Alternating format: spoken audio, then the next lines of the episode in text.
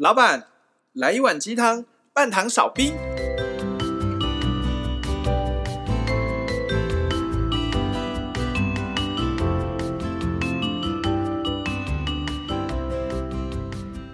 嗨，大家好，我是大师兄。嗨，大家好，我是小师弟，我是小师妹，我们是微鸡汤。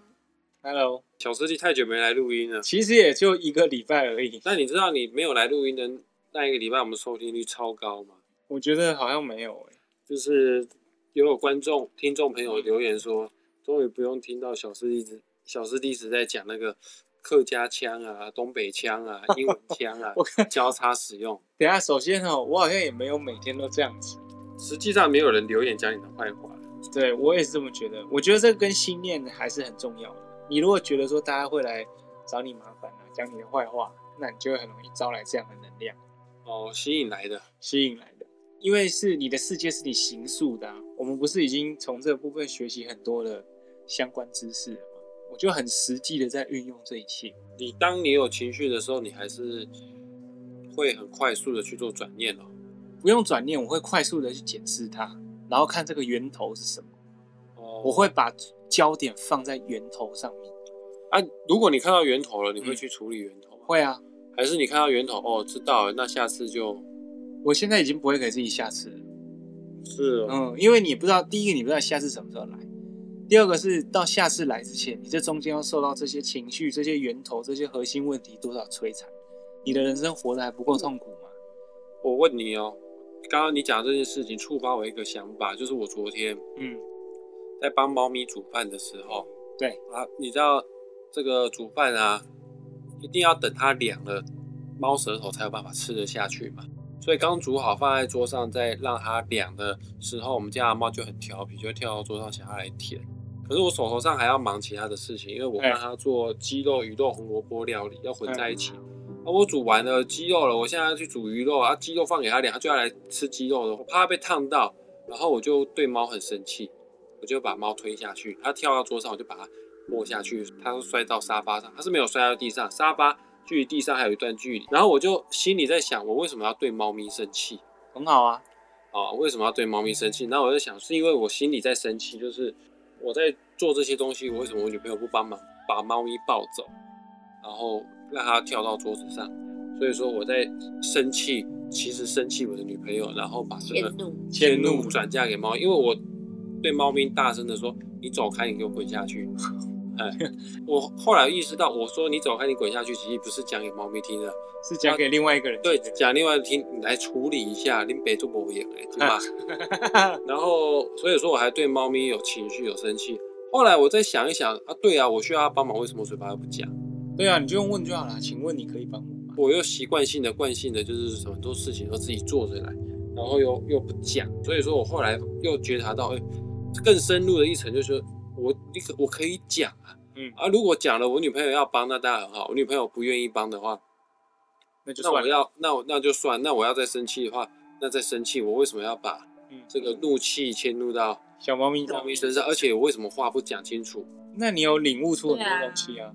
呃，对，但我就是说，我刚刚就问你说，那你已经抽丝剥茧去想到源头，找到源头，嗯、那你会去处理源头吗？我会。像我昨天就没有处理源头。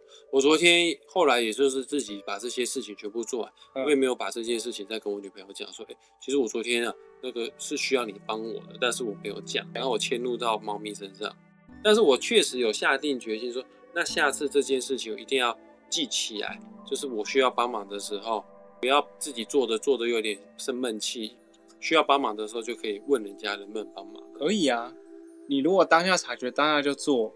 就可以避免掉下一次不知道什么时候再出现这个问题、啊。大师兄某种程度上面也是做到了，发现源头改要改善源头，只是他那个改善的时间点还没到。所以我肯定、嗯、我没有认为说你这样做是错的。那我的好奇是，改善必须得在当下，还是过一段时间再来弄也可以？我觉得你有意识到比较重要。你有意识到就已经是打开了第一步啊，真的好好去做了。啊，啊我的观点是因为我已经意意识到。相同的问题很多次，那我以前都会觉得他下次再说，下次再说，下次再说，所以我决定立即采取行动。嗯嗯 ，OK。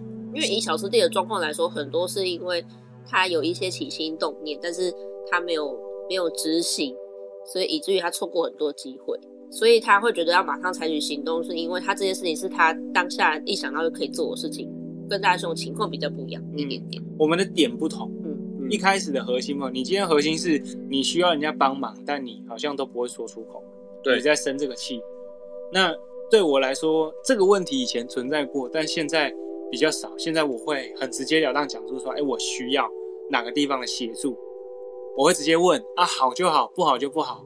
啊、如果假设他说呃不要，我现在在看书，好，那你就在看书吧，我就去做我的事情。但我问了，你会生气吗？会。我现在你寻求帮忙的时候，对方拒绝你，你会生气吗？我就是我后来又在想一想，我为什么不讲出来？是我在预设立场说，如果我寻求帮忙，对方说 no， 我现在没办法，那我更没有台阶下，嗯、那我这个气又会再堆叠上去。我现在只是叠一点点，再叠两层的话，就会、嗯、就会胸痛哦。那那你就再往里面再走一步啊？为什么人家一定要答应你？呃，是啊，没错啊，嗯、但是猫咪也不是我的猫而已啊。但就是要看这个人神经大不大了，他会不会自己搞清楚这件事情？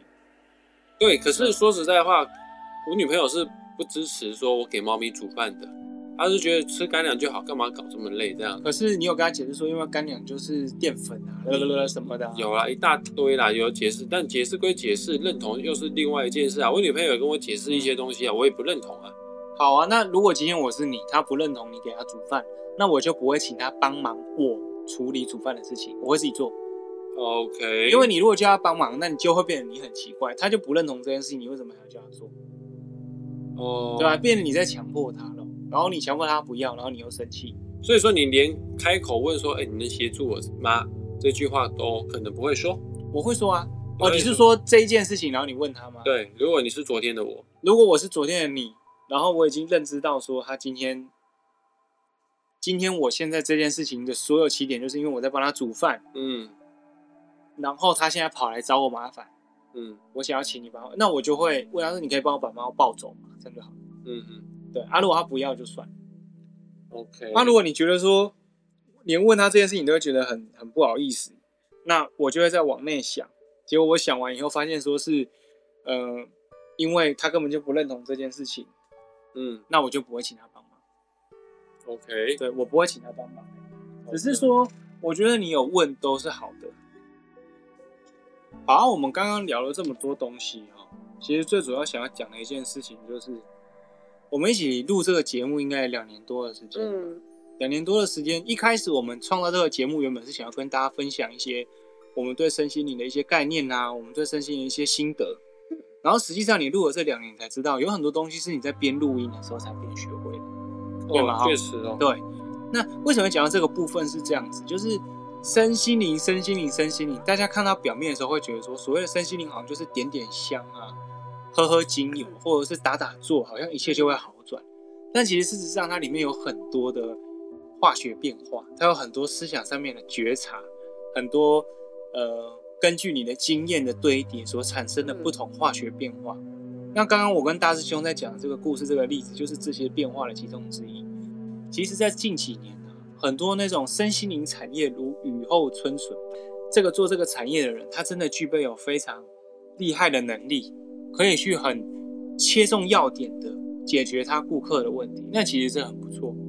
只是说我们就是在想说，这其中呢，到底有多少的比例，哦，是真的很搞得清楚状况的，很能够切中要点的，对症下药的，而又有多少的比例呢，是属于那种跟风的就进来。然后学了很多招式，考了很多证照啊。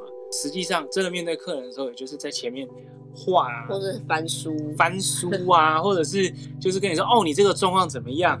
用一种很自私的方法，嗯，来帮助你括号解决你的问题，嗯。但实际上，他可能钱是赚到了，但人家的问题没有解决，半桶半桶水的角色。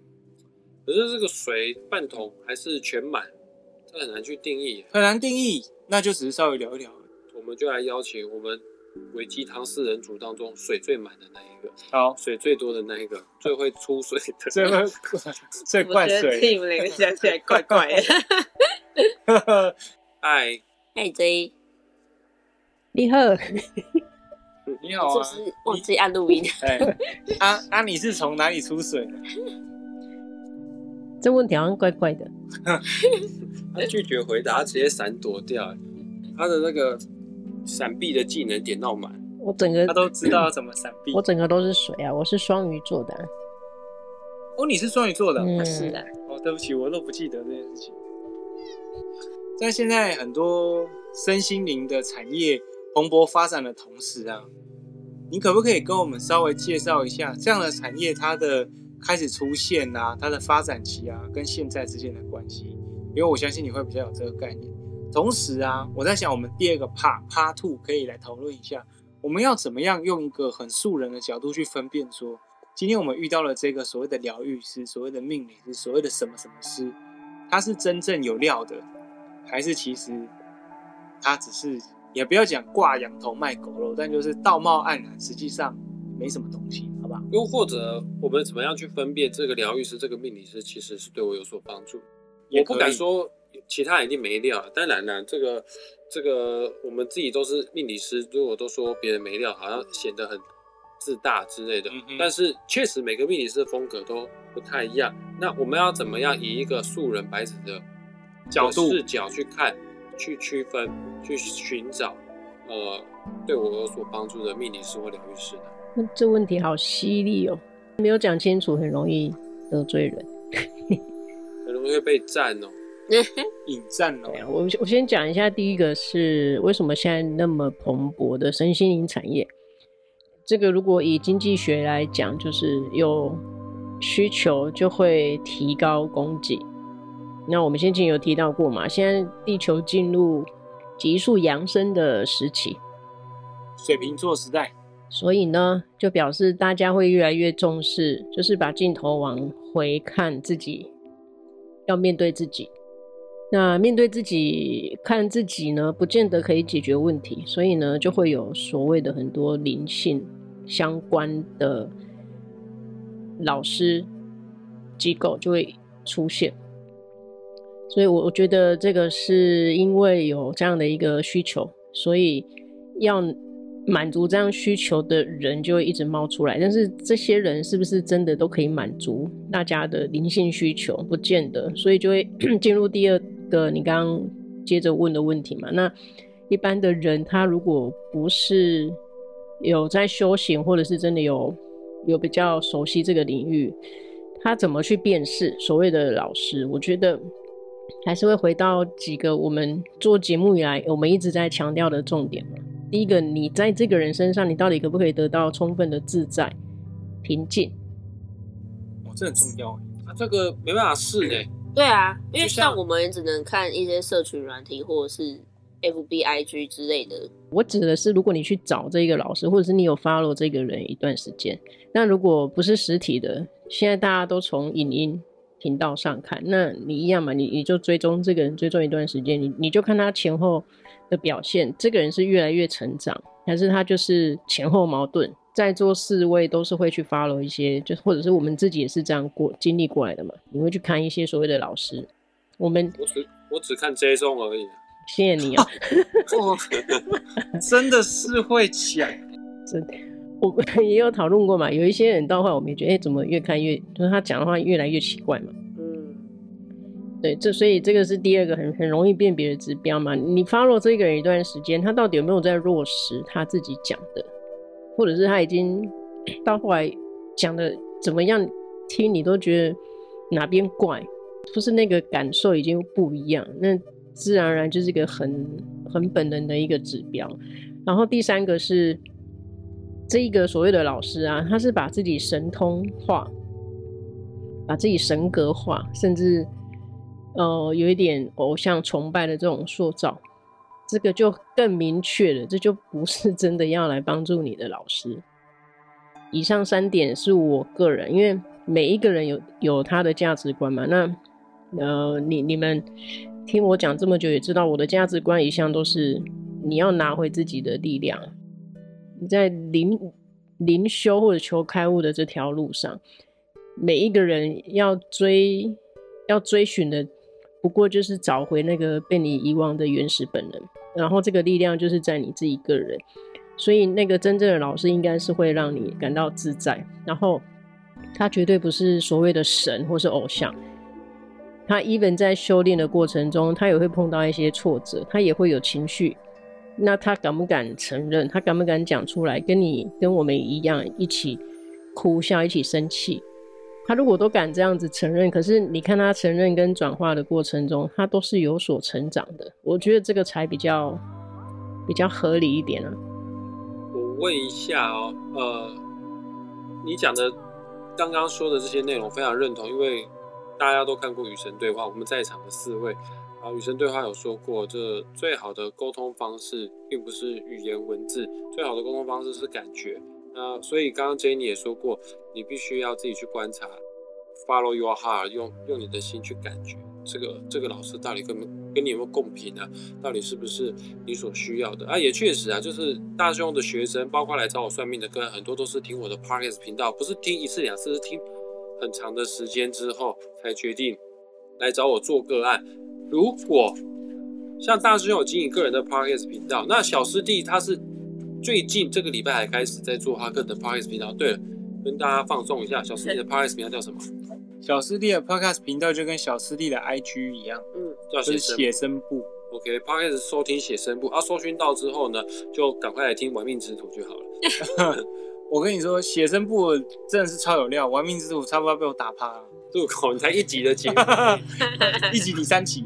我我现在重点是说，因为小师弟你也有接到个案，你的个案有很多是呃朋友啊、个案啊转介绍，那你有没有遇到陌生个案？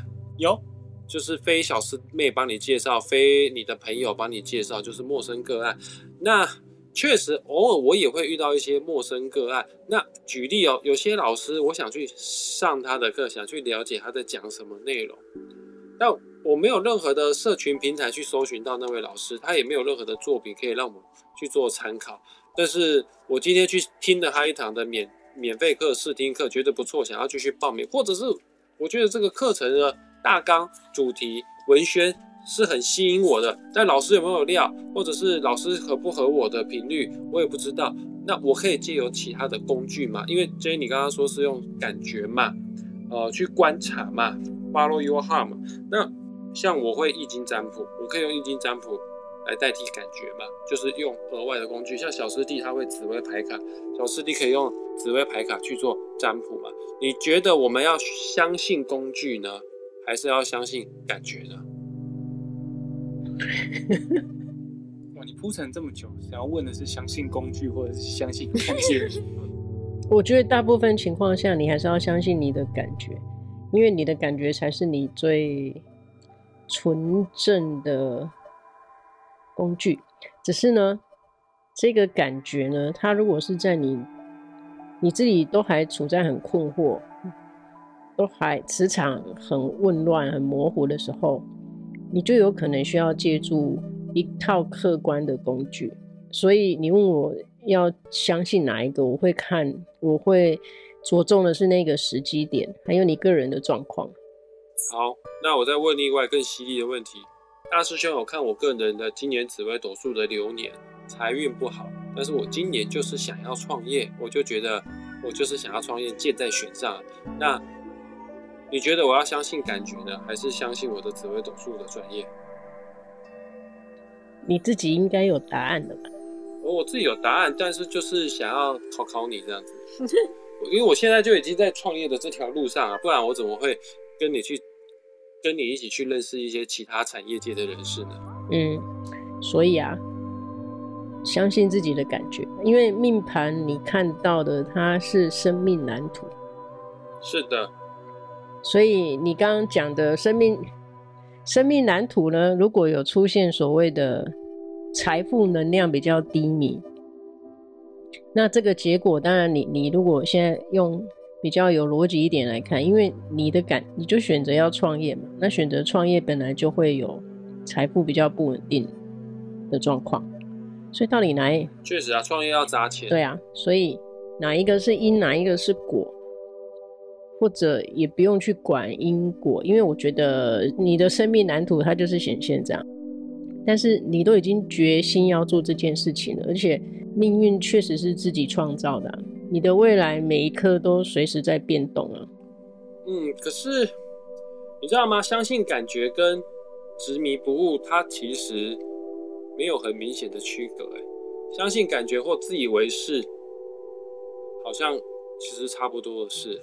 相信感觉跟执迷不悟，这一个是外旁边的人在看你，但是只有你自己最清楚，那个你真的是彻底的臣服顺流，相信感觉，还是你就是盲目的相信，甚至有点在逃避自己，那个才叫做执迷不悟。所以你要区隔是真的臣服，还是假借一个理由来逃避的这种执迷不悟，只有你本人最清楚。这个要很深的觉察才有办法去知道，所以才要静心冥想。那说实在话，我也不是很确定我是自以为是还是 follow my heart。那你有实际上做过，然后你设个停损点？设什么停损点？就是这男人没有在停损，那O E 下去了。我的意思是说，然后如果不够的话再加仓，这样那也是蛮秋的、嗯。但我的意思是说，在做一件事情之前，如果先有设定好一个，我大概认为我可以做到什么底，你做了以后发现不行，再抽应该也可以吧？是没错啦，但总要先评估好再做，不然有的时候头洗到一半呢，你不洗了，洗也不是，不洗也不是、欸，蛮尴尬的。嗯，但是总有可以就是整理整理脱身的时候。但我确实啊，我会今年我会决定要创业这件事，因为我已经有给自己想好再怎么差大概就是怎样。而且说实在话，其实它原则上它不会差，就是我本来就教命理这几年来，嗯，我就养活自己都可以养活啦。那我现在自己创业啦，就我还不需要分公司啊，那其实应该更能养活自己，应该再怎么样都会比以前还要来得更好。只是啊，创业这件事情要处理好多好多的细节，要编讲义啊，找场地啊，然后很多一些行政作业要自己来弄的话，就是有点有点一个头两个大这样子。对，嗯、那好，假设你今天遇到这些所有的问题，那你会再去找一个老师来帮你整理、梳理。我, 我现在已经学命理学到一个阶段，就是我已经没有在没有什么在看我的命盘。Okay. 我连自己的十年运势流年都不太看，因为我的大方向已经知道了，我就而且我的信念也很坚定，所以说没有什么迷惘。这这也是孔子讲过一句话：“善易者不卜。” OK， 因为他已经知道他要做什么，他就不需要做占卜。那我自己有一个个人的问题，虽然我已经大概知道答案了，但是我觉得应该很多人都有这样的问题，就是现在开始越来越多的人接触身心灵，也越来越多老师，那也越来越多人相信这一块，然后就会有人想要去上课，想要去接触或了解更多身心灵。可是大家普遍都会发现一个问题是，身心灵的不管是课程也好，服务也好，都很贵，真的很贵啊，都很贵。然后真的很贵的很贵。对，然后所以小师妹个人应该已经知道答案了，就是我会想问的是，会觉得这些东西课程贵是因为自己的负面信念，就是自己自己的匮乏，还是说其实？其实某种程度也是宇宙给你一个 sign 说，哎、欸，你现在不需要这些课程，这样。第一个贵不贵，真的是基于每一个人的价值观。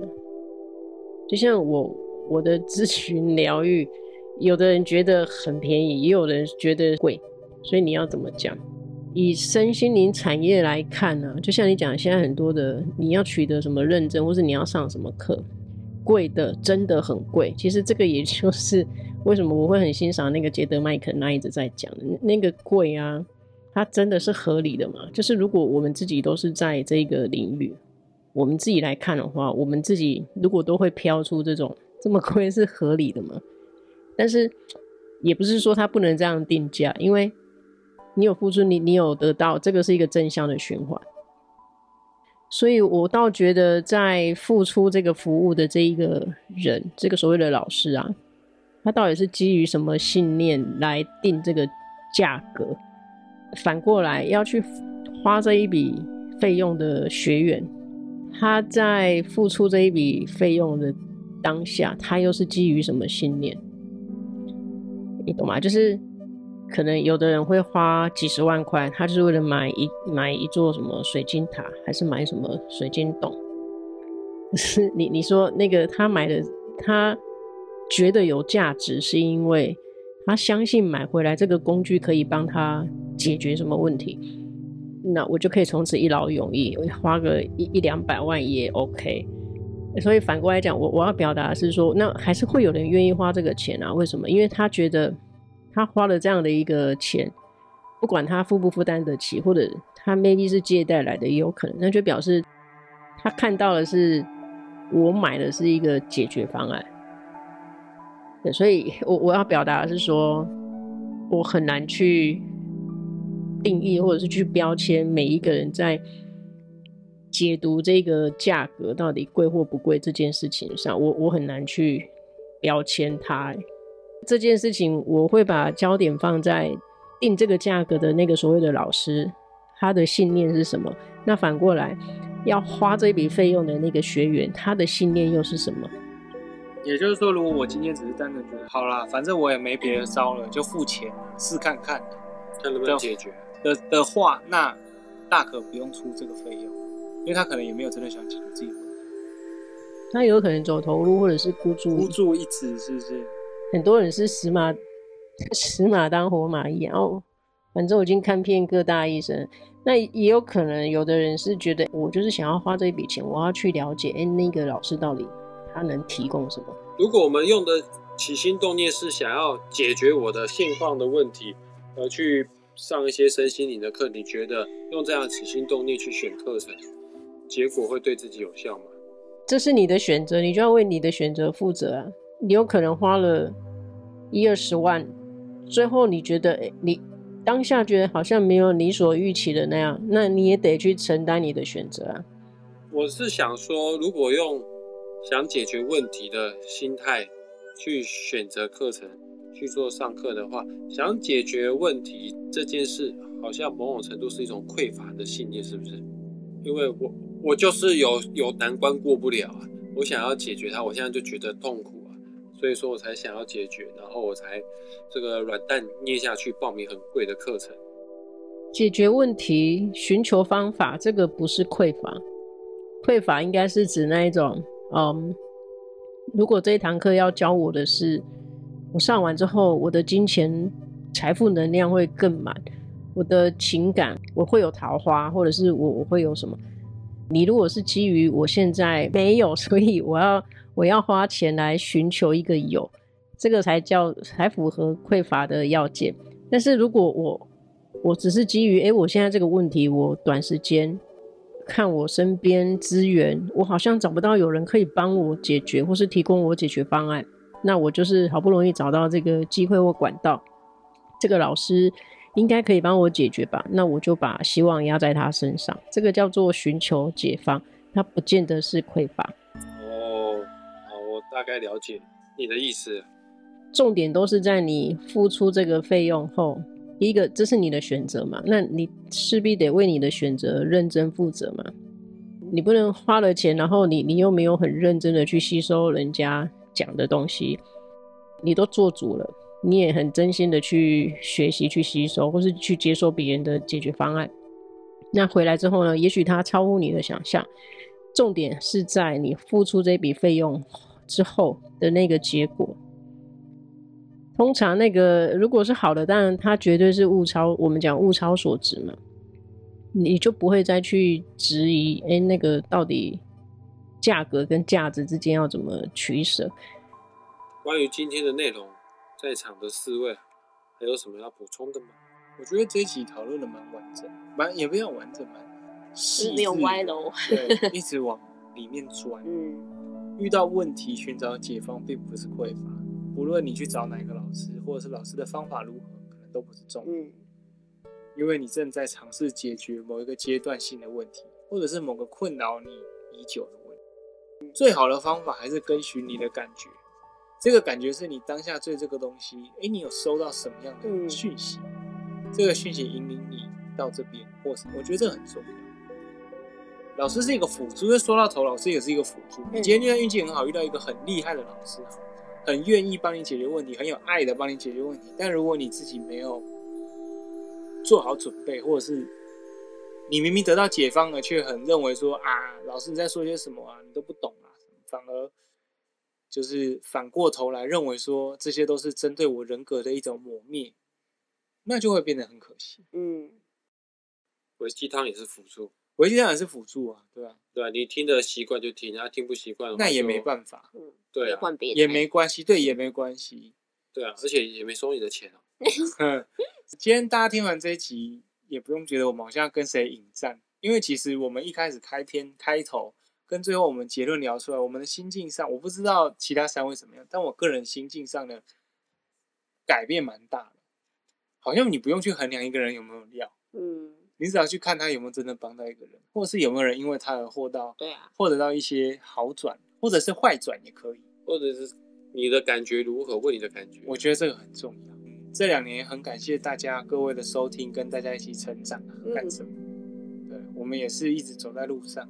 你说这两年好像我们要解散单飞，也还没有解散，没有。我先讲哦，节目没有解散，只是今天就是有感而发，有感而发。对，这两年我想说你要呃看着看着两只就是无忧无虑的小猫咪在那边跑来跑去、打来打去，我们也是觉得蛮开心的。好，如果各位没有什么问题，我们今天要到这里了。就是 Jayron 的 I G 小师弟小师妹的写生簿，然后小师弟的。写生部的 podcast 上架了，对，大师兄的玩命之徒脸书粉专跟 podcast， 你可以听完大师兄了再来听小师弟的，或者是你听小师弟的就够了。各位听众朋友 ，follow your heart， 自己去感觉。对 ，follow your heart， 好 ，OK， 我们今天先跟大家聊到这边，下次见喽，拜拜，拜拜。